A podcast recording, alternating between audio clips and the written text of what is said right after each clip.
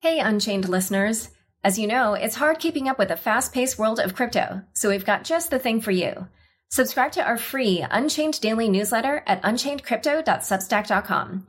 You'll get the latest crypto news and original articles from our reporters, as well as summaries of other happenings and bullet points, plus our meme of the day, all curated and written by our amazing team.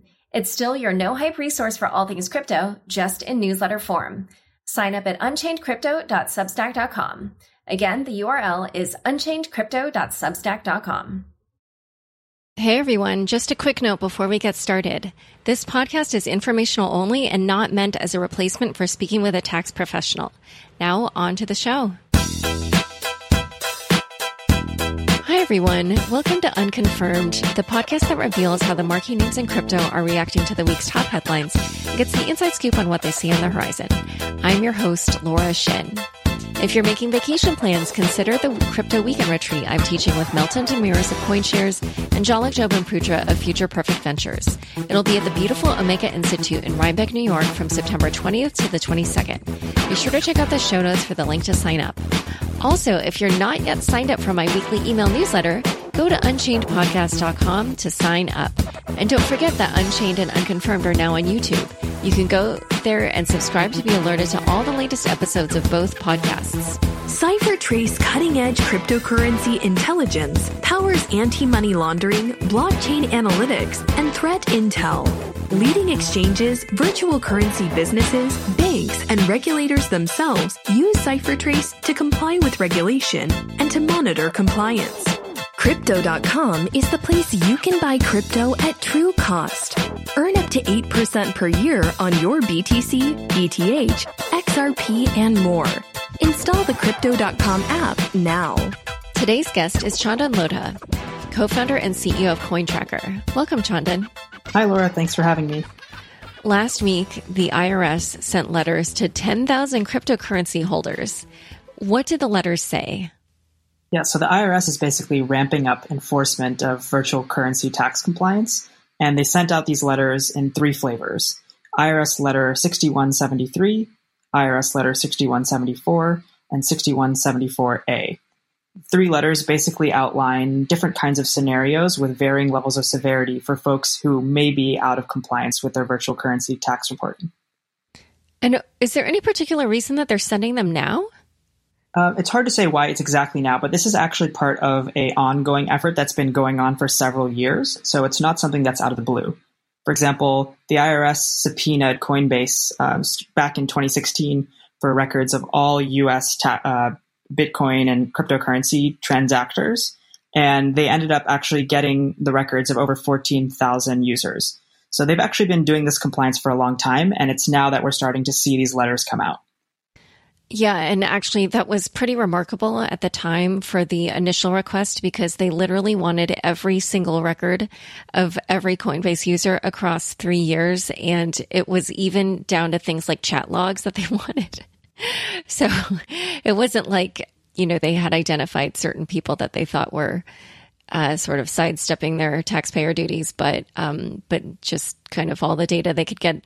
So, then for these letters, is that connected to the Coinbase thing? Like, is that how they identified who should receive one of these letters? It's hard to say for sure. They, in their press release, they sort of outline that they have IRS compliance efforts, but they don't detail exactly what they are. But a lot of people are speculating that that is definitely one of the major sources of the data that they have for who they're sending these letters to. And so, for those people, did they only send them to cryptocurrency holders who haven't been paying any taxes uh, on their gains in crypto, or just to anybody who holds cryptocurrency in general? So, this is where it might be useful to dive into the three different letters and what they mean. The least severe of the three is the IRS letter 6174. And that letter basically says that you may not be aware that cryptocurrency is taxed. So it's basically a user education letter. There's no action and you might be perfectly in tax compliance, but they're still telling you because they have reason to believe that you have cryptocurrency. If you receive that letter and you've been filing your taxes following all the cryptocurrency guidance, there's nothing you need to worry about.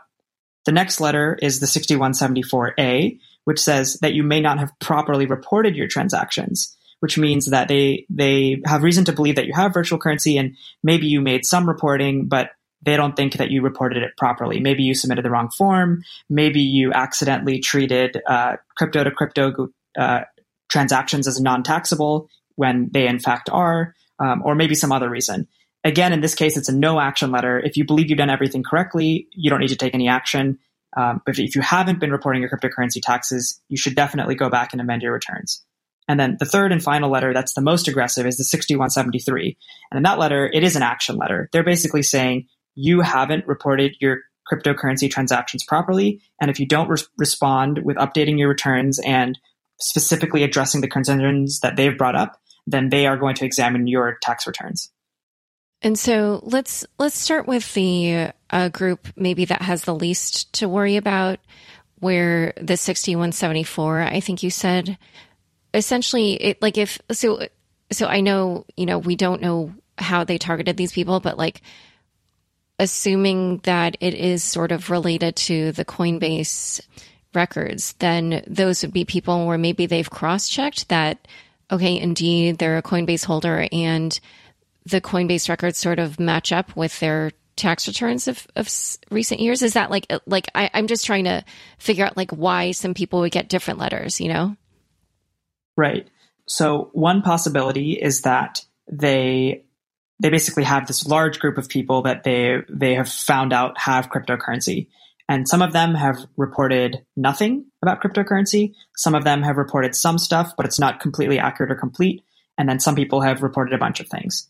And so based on how much reporting they've seen versus the fact that they know whether or not you have cryptocurrency, they might have split out these different letters. So this is a bit speculative, but for example, for the 6174, the one that you're saying, um, that you're referring to, which is the least severe of the three, they might say that, okay, we did actually get the right tax form, the 8949 showing all the capital gains transactions, but we're still going to send this letter just as an educational notice in case the person wasn't fully aware and also as a signal to the rest of the market even for folks who didn't receive the letter, that the IRS is actually paying attention. And this is just phase one of their compliance program.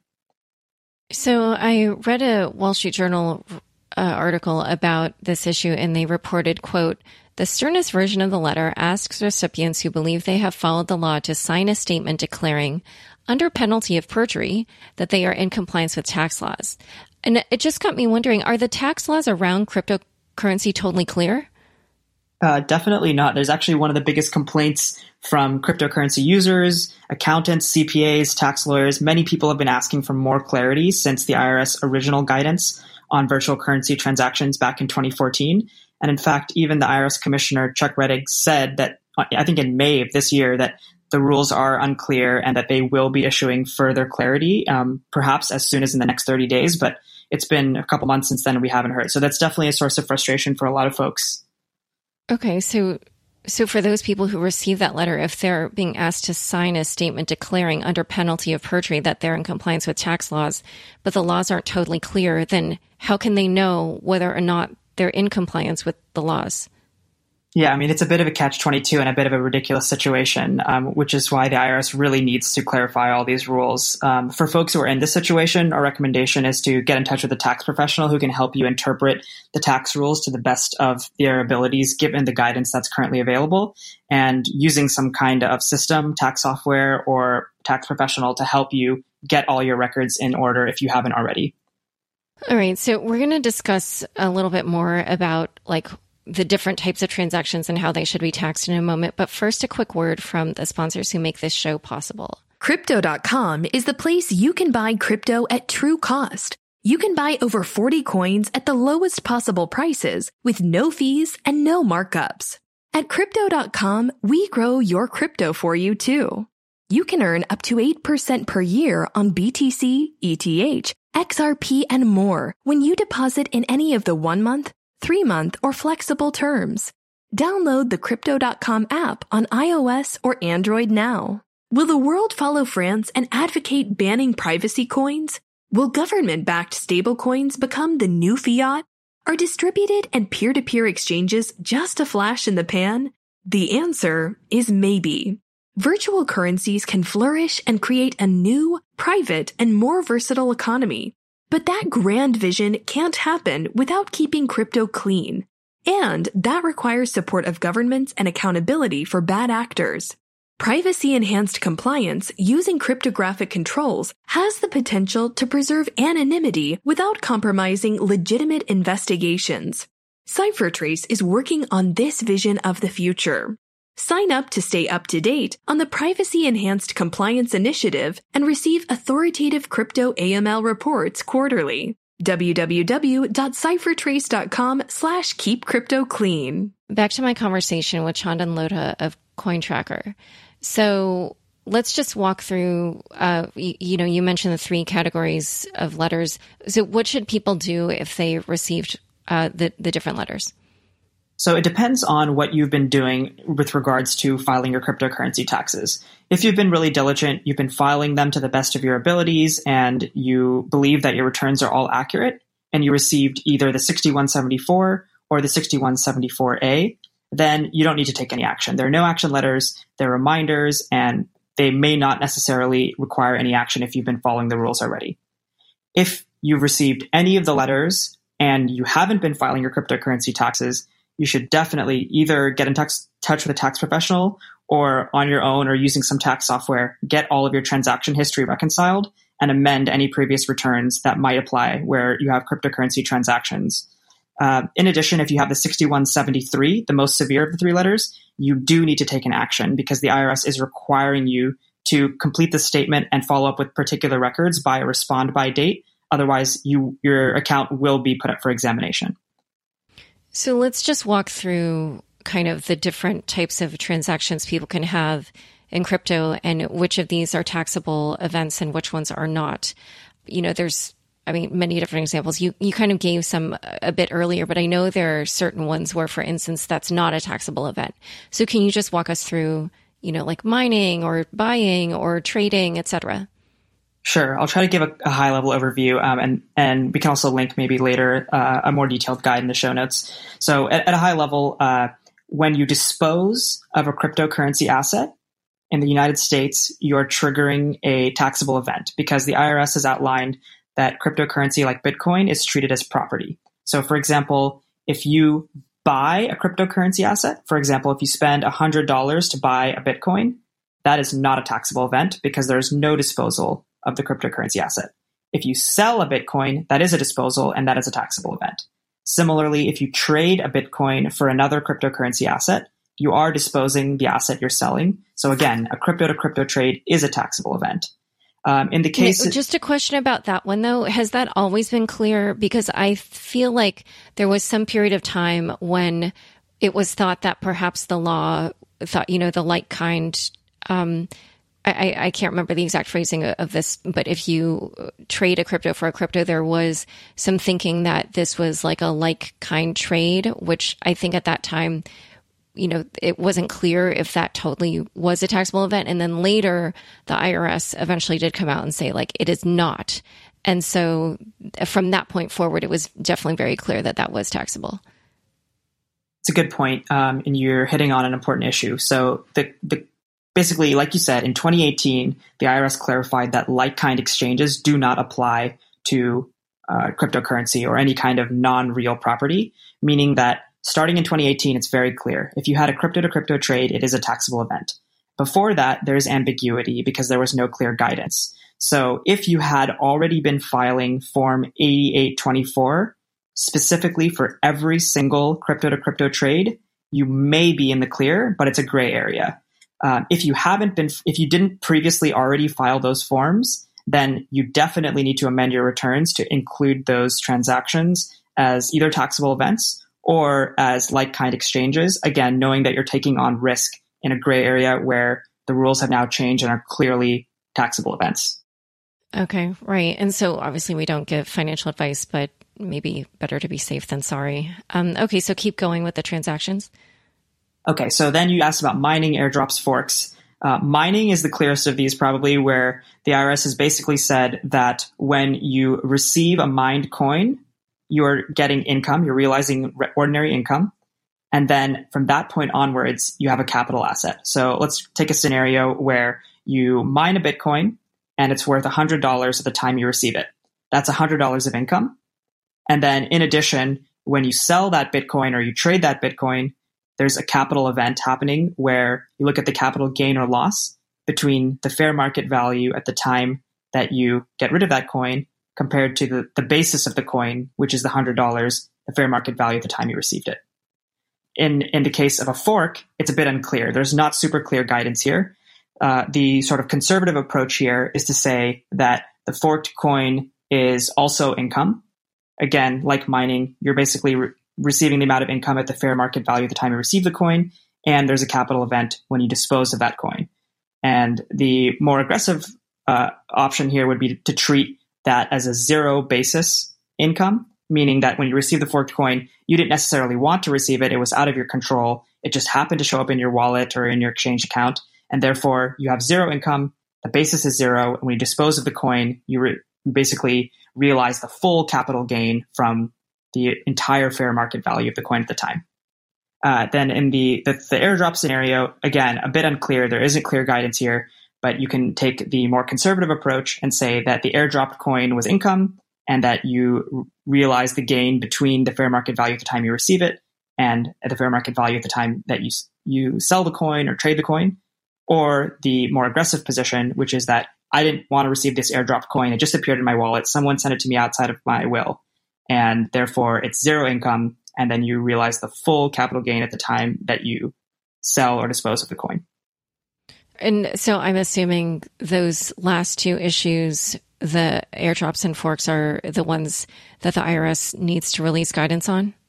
Those are two of the most common scenarios that are pretty unclear and definitely need clarity. And is there any I mean, not that the crypto community gets to decide these things, but just among, I guess, like tax professionals who work uh, in the crypto space, like, is there any consensus around what would make the most sense? different people have different opinions. The uh, position that I've heard that I think seems to be the most reasonable is sort of taking into account the intent of the user. So, for example, if you receive an airdrop that you had no intention of receiving, some random person sent you a coin, you don't know who they are, you don't know why they sent it to you, maybe it was spam, maybe it was marketing, maybe it was some random giveaway, then it is pretty strange to have to pay income on income that you didn't want to receive in the first place. So in scenarios like that, where you have no intent to receive a coin, it seems uh, more reasonable to have the zero basis apply. And then only if you choose to realize the gain, meaning you actually trade the coin, then you have taxable event. Whereas there's other scenarios where users do have intent to receive a coin or get a forked coin, or maybe they get a distribution or inflation rewards from Stellar or staking rewards, things like that where if the user is actually intending to get those rewards, then it would make sense that they're getting income at the time that they're receiving those coins. And so, hmm. I'm just trying to figure out how you would determine intent because so obviously there are things like the lock drop situation, which Edgeware did where you had to like signal or, you know, send coins in order to receive coins and obviously lock, lock them up for a certain period of time. But so that's a pretty obvious case where, you know, you're signaling intent, right? But then for something like the Bitcoin Cash hard fork, where, you know, maybe if I had bought my Bitcoins on Coinbase and then I moved them to my own personal wallet in order to receive the Bitcoin Cash coins, like, okay, sort of maybe that's intent. But then like, what if I had a blockchain dot info wallet where, you know, it was they you know they just showed up? Like uh, so how would you determine that? Is it like literally if you if you move them from coinbase to your own wallet then that's intent? Or do you see what i'm getting at? Like totally because, a- because then then some of the people who received bitcoin cash would be said to have shown intent and then others would would be said to not have shown intent Totally, it's definitely not a clear cut issue. There's there's certainly a lot of messiness here, um, which is why we need guidance from the IRS. Um, certainly, we can speculate here what would make sense and what would be easy to measure and not, but um, that's that's why that's exactly why people are pushing the IRS to have provide clarity here. All right, all right. So I did notice in your blog post on this issue that there were another, there were a few other kind of like weird edge cases that I, I, was wondering about. One was you mentioned this thing about foreign exchanges. So for paying taxes on crypto, does it matter where you hold or trade your crypto?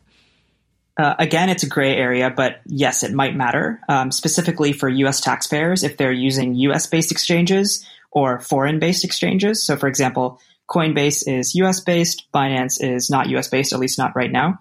And the reason why it matters is because FinCEN and uh, uh, other financial regulators in the United States want to make sure that they're keeping track of US taxpayers' foreign assets. So, for example, there's this tax compliance form, FBAR, FinCEN Form 114, which requires US taxpayers who have over $10,000 of assets outside of the United States to report that they have those assets. So people typically do this when they're using foreign, um, different kinds of foreign bank accounts or different kinds of foreign exchanges. Um, and now, again, there's sort of regulatory uncertainty and a gray area around whether users need to do that if they're holding crypto in non-US based exchanges. Similarly, there's a FATCA form, which is a sort of uh, uh, as a higher bar for reporting. But again, if you're holding assets in foreign exchanges, you may need to fill that out, out as well. But it, again, it's a gray area.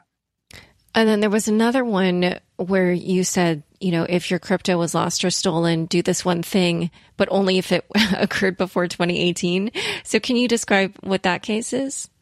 Right. So many users in the crypto world will be familiar with the concept of exchange hacks and losing crypto, having crypto stolen, things like that. So a common question comes up, which is how do I actually take advantage of you know, or, you know, how do I report this on my taxes? Do I have to pay taxes on crypto that I've lost or stolen? So there basically is a tax form for lost or stolen property. Again, we can link to that.